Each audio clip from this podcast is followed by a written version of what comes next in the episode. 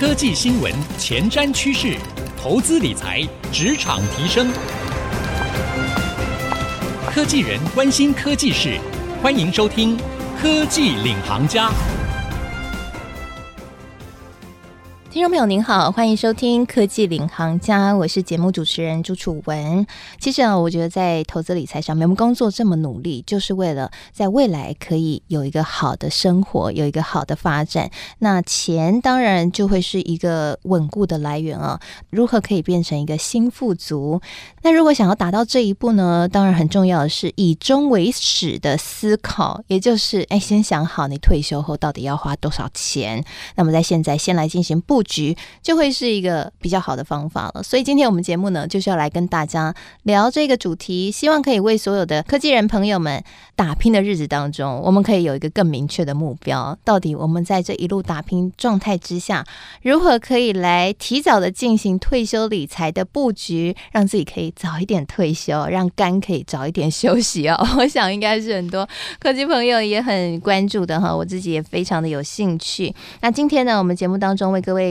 邀请到的是富华投资顾问徐伟轩副总来到我们的节目当中。徐伟轩副总呢，他是台大经济研究所毕业，那他非常擅长总体经济研究和分析。那他在金融业资历也有十五年了，不过他非常年轻漂亮，真的很厉害。他今天要来跟我们聊聊退休理财的规划上面应该要怎么布局，特别特别是我们都知道现在是美国大撒钱的时代，美国。总统拜登的基建计划呢，预计又要撒钱出来了。前一波呢，这个撒的钱也让股市奔腾哦，更不用说连比特币都因此这个大涨到破了六万美元了。这些漂亮的股市的上涨以及比特币的上涨的背后呢，其实还有一个隐忧，也是大家在讨论的，就是通膨。我们说接下来会是一个大通膨的时代，因为你知道钞票印多了，你手上的钱可能会越来越薄。那在这样的时代之下呢，如果你不提早的进行投资理财，你的手握现金哦，你会发现你手上握的现金会越来越少，都被通膨吃掉了。所以，到底在这样的时代之下，我们要怎么样来进行规划布局，可以战胜这样的一个大通膨时代呢？我们今天就要请徐副总来好好跟我们一起来分析聊一聊他的看法。欢迎徐副总。好，大家好，呃，非常高兴今天来可以来参加楚文的节目哦。呃，我是富华投信的伟轩。嗨，文轩副总好。文轩副总的声音好甜美哦，本人也是非常的漂亮，而且很亲切。那回过头来，想要先聊最近的新闻时事，因为我们看到最近啊，联准会主席鲍尔常常出来发表谈话哦。最近一次的谈话，他是提到说，他认为今年。应该是极不可能升息，没错。我想这一句话让很多的投资人松了一口气，因为之前大家都担心说，哇，这样子大撒币之下呢，哎、嗯，通膨率如果飙得太高哦，尤其是前一波这个美债殖利率的问题要上升的非常快，对对对，让大家整个吓了一大跳哦。我想鲍威尔他其实就是一个市场喊话啦，给大家信心，就是说，基本上大家有一个共识，就他谈话的解读应该是说。到二零二三年前哦，他都不会去轻易的升息，嗯，他会去观察现在的经济数据。那所谓的现在的经济数据，应该说现在进行时，而不是一个预测值。为什么我是强调这个？因为过去一个月哦，殖利率弹升造成那个美国科技股评价的修正，那很多高价股都修正在三四成。其实那个市场是在反映未来的通膨数据，不是现在的通膨数据。现在的通膨数据其实还是相当的低。距离我们所谓的平均通膨两个 percent 也还有一段距离，现在在一点六个 percent。对，这个是在告诉我们一件事，就是金融市场总是走在前面啦。在那个经济数据还没开始反应的时候，大家就会开始担心，如果那一天发生通膨超过两个 percent 的时候，是不是真的就要进入？升息的循环，或是说先不要谈到升息循环，可能就会开始做 QE 的缩减，我们叫做 QE 的 tapering。那件事情大家会有点担心，因为本来水龙头开很大，呃，放的水没那么多，就水龙头它会稍微关紧一点，那件事情就会让市场的热钱变得比较少，所以大家就觉得，哎，那评价可能不用给那么高了。嗯，因为市场评价当然跟企业获利有关，可是跟大家为什么愿意给这个科技股这样高的评价，也跟市场的资金有关哦，所以这个大家会有点担心。可是 Powell 就很明确的跟大家说，大家不用太担心，应该是说要看现在的。这个就像刚刚副总讲的，如果突然呢，这个水龙头把它关起来了，就是资金的活水把它关起来了，没有资金，标的就没有钱来投他们了，所以他们的这个股价当然就会有一些震荡啊。那副总你怎么看通膨这一件事呢？今年通膨虽然现在的通膨率还算低啊，大概一点多嘛，哈，还没有到两个 percent，可是现在大家都很担心说，因为美国真的撒了不少钱呢，他的这个基建计划哈，加上前一波的大撒。撒币哈，拜登的大傻逼啊！虽然基建计划现在共和党是要发疯似的，对，发疯似的，我还不好意思讲出这个形容词，意思就是他们绝对就是要抵制到底，不要让他做。对，但是这个前一波钱已经撒了非常多了。接下来我们会进入到大通膨的时代吗？那我想楚文这个问题非常好，这里大家很关心的。我觉得在投资或是我们在做退休规划的时候，我们有一个特别要留意，应该是说我们是去看实质利率。所谓实质利率，就是现在的名目利率去减掉这个年化的这个通膨率哦。那这个为什么要去讲实质利率？因为我觉得现在的问题是名目利率真的太低了。因为我们都知道美债十年期的美债哦，你去买美国公债放十年，买十年期的，那现在大概就一点六到一点七个 percent，对，那很惨。那你总共要放十年，然后每一年大概就一点六到一点七个 percent，被通膨现在通膨吃掉了。对，所以完全是不是你实质是零？嗯对，所以我们现在关心的是实质，就是说，如果你没有所作为，你的钱真的会越来越薄，因为通膨势必长期的通膨会到二到二点二，这是很正常的。记得以前我们都会认为两个 percent 的通膨算是高诶、欸，呃，对，其实因为以前的利率很高，以前的名目利率很高，哦、你说美食。那是这几年这样撒钱之后才低于两个 percent，以前长期大概是我们都觉得四趴三趴以上，以前的美债殖利率四趴很高，那算是很基本的。哇，对，所以一八年本来是要 QE 开始收紧，要开始慢慢进入，已经进入升息循环了。对，可是喊卡了，因为中美贸易战，后来又因为疫情来搅局，那没办法，又从。本来要进行的升息循环转为降息循环，而且降的超多的。对，好，所以美债殖利率还破了一个 percent，所以你说是不是应该关心实质利率？嗯、就一直在讲通膨，可是实际上是名目利率也很难上去了。觉得就退休规划方面讲通膨真的是非常重要，但是我我觉得低利率啊是一个不可逆的趋势。嗯，那如果是这样的话。除了通膨，我觉得实质利率大家真的要很关心。那这个大家要很接受，实质利率就是会是很低。所以接下来是一个我们必须要在退休理财上面特别关注实质利率的时代。不过退休理财有时候会觉得还离自己蛮远的，因为可能大家现在大概三十几岁、四十几岁还在职场上面打拼，有时候觉得还有一点远。但其实退休理财应该要及早规划。嗯才会是可以获得比较大的效益，对，对不对？没错，没错，楚人讲的非常好。嗯、因为真的，嗯、呃，投资这件事情，因为它有时间价值，嗯，它绝对有时间价值，所以你要越早开始做越好。如果听众朋友你有小孩刚出生，那更是好。我们都会建议说，你要找到一个投资的工具，它能够有效长期一个循环，比如说三五年一个循环，它能够在这个三五年的循环中年化起来，一年如果能够有一个六到八个 percent。那我们就把它归纳成是一个好的退休理财的工具，六到八个 percent 才行哈，才够扣，对不对？对，因为里面要扣掉一些管理费。哦，应该说这个已经是费用后，可是扣掉通膨你还行嘛？哦，所以要扣掉费用后有六到八个 percent 才是值得拿来做成退休理财规划的标的。我们觉得这样子会比较有效率。可是退休理财通常大家都希望投资的标的是比较稳健的。对对，那像六到八个 percent，其实这个。报酬率其实还不低耶，还算不错。以目前低利率来讲，还算不错。对，那有稳健的标的吗？好，你要赚的是不是那种杀股票杀进杀出，不是那种低买高卖？你觉得你可以低买高卖股票的钱，其实很难嘛。这我们常听身边的朋友讲，嗯，我们很难掌握股市的波动。但是我们应该赚的是什么钱？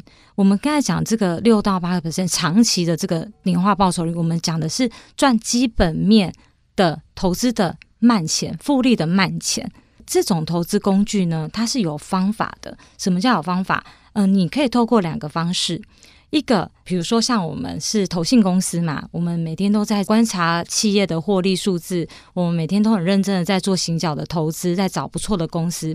那我们找到那些不错的企业的时候，我们可能是花一个极长期的投资时间投资，因为我们确保它的基本面没问题，那我们就会长报，等于是基本面它有稳固的这个有所本的钱。好，那是第一个方法。那第二个方式是什么？我觉得相对是比较容易入手，你找到一个投资的方法。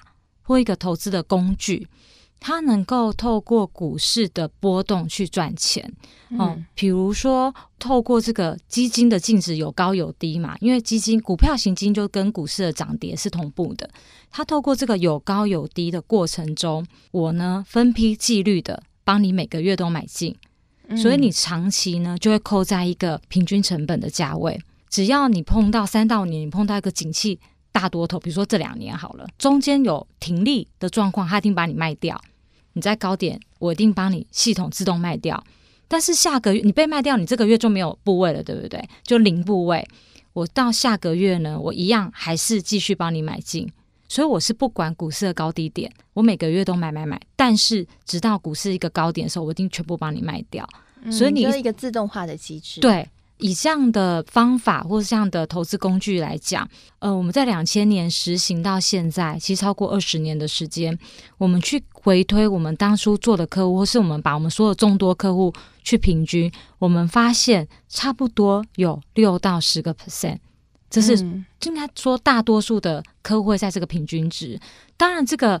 呃，基金我们很忌讳是保证获利啊，所以我们讲的是一个平均值的概念，或是说经过这个漫长的十到二十年的实证结果是如此。所以我们后来呃，经过这二十几年的这个实证经，我们发现，好，如果大家在规划退休上能够以这样的工具合理的报酬六到十趴来沟通的话，我想大家比较容易去回推说，那到时候我真的六十五岁。呃，要退休的时候，我会有多少现金流？嗯，好，刚刚呢，徐副总是跟我们分享啊，其实，在做退休理财规划的时候呢，有一个很重要的事，你必须要去看你投资工具的实质的报酬率是多少，然后记得要扣掉两趴的。通膨率，那么才是你最后可能会得到的获利率哦。这个部分呢，就非常的重要了。而爱因斯坦曾经说过，复利的威力是比原子弹还要大，而是世界第八大奇迹。所以呢。副总刚刚也特别提到了，在投资上面，他也是建议说，如果你能够找到一间公司，它的基本面真的是稳固的，那么长报会是一个好的方法，或者是呢，现在在市面上面有一些自动的挑选的机制，就可以来帮助你能够克服自己在投资上面的心理的压力和恐惧哦。那我们就想要请教一下副总啊，如果我现在是三十岁左右，我想要赶快开始这个未雨绸缪，希望可以有一天呢财富自由变成新富足，那么我应该要怎么开启我的退休理财规划好呢？我应该把我收入里面多少 percent 拿去放在退休理财上面，会是一个比较好的？我们都会反过来问客户：好，假设你设定说你六十五岁要退休，那你希望你每个月或每年你的现金流要有多少？因为这个取决于你现在应该要做什么准备。对，我这边想要跟大家分享，就是退休理财应该有三个阶段哦。第一个阶段就是我们刚刚为什么提到说越早做开始越好？呃，你如果毕业刚毕业，你二十二岁，你可能呃薪水还不是这么高。或是说你是研究所毕业，二十六岁不是那么高，那没关系，你就从三十岁开始做。哦，你三十岁，你每个月可以拿两万块出来做定时定额，或者拿出来做投资，每个月哦，你就两万块，两万块，选一档标的好的股票型基金，绩效好的股票型基金。那你这样子做呢？我们设定年化报酬率是八个 percent，你大概十八年，十八点六年，你可以累积一千万。哦，所以你如果是三十岁，是不是四十八岁？你等于是五十岁前嘛？嗯你就会有一千万。刚才说一千万够用吗？对，这个是这这个是五十岁前，对不对？这是第一阶段，所以第一个阶段你要想办法让自己先有一个一千万。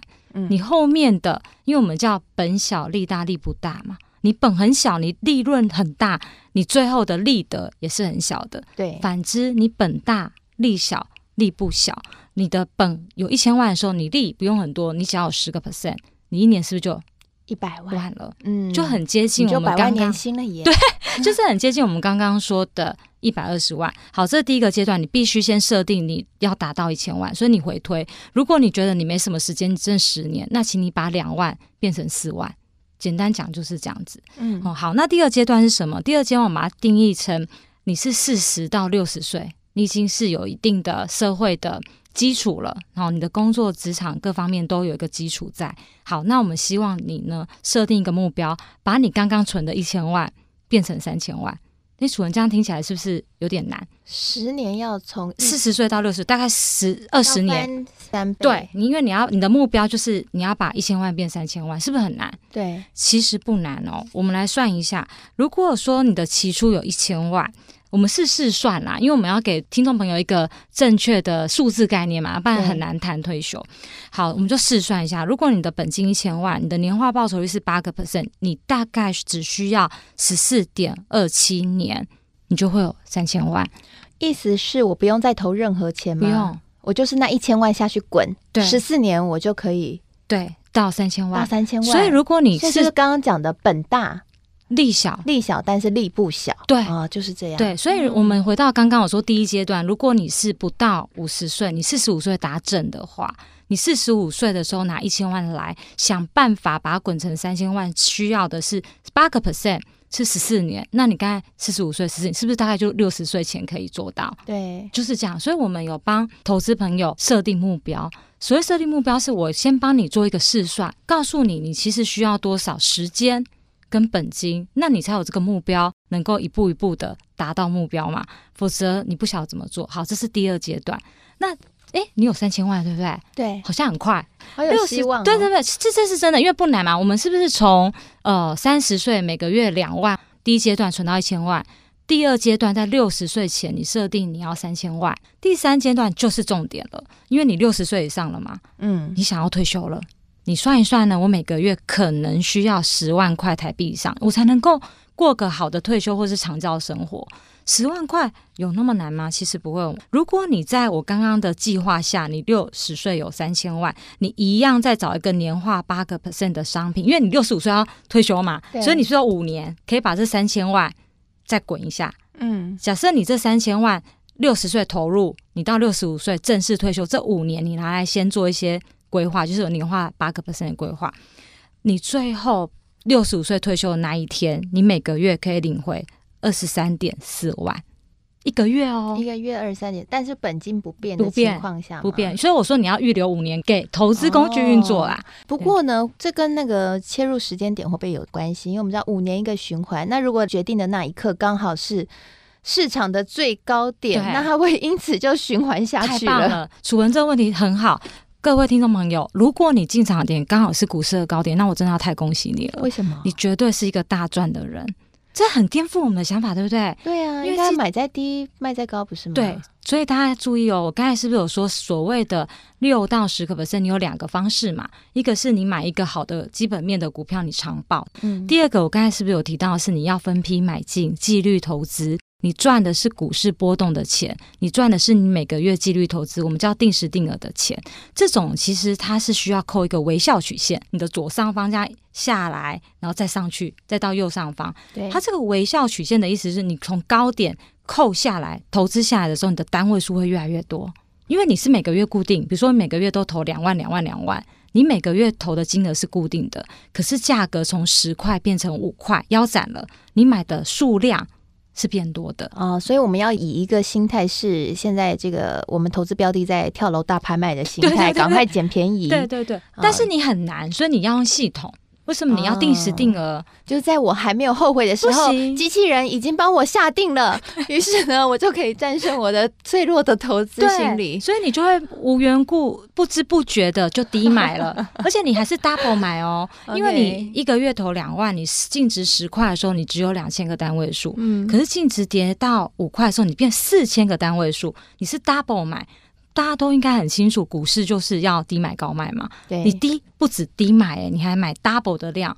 那当微笑曲线右上方建立起来的时候，你净值不用回到十块，你大概八块、七块、六块，你就会开始获利了。嗯，所以它就是一个平均成本下降的概念。对，其实就是现在因为科技的关系哈，可以让我们有一些自动化系统来克服人性的脆弱哈。一个有纪律的投资，或是你找到一个不管是投资方法，或是投资的工具，可以帮助你有纪律的投资，而且设定一个明确的投资目标，同时又可以投资一个值得长期稳报在基本面上面稳固的一个标的。我想这应该就是退休规划上面很重要的核心精髓了哈。分享给所有听众朋友。那今天谢谢伟轩副总来到我们当中跟我们的分享，谢谢各位朋友，也谢谢您收听今天这一集科技领航家的节目。希望今天的节目对你能够有所帮助。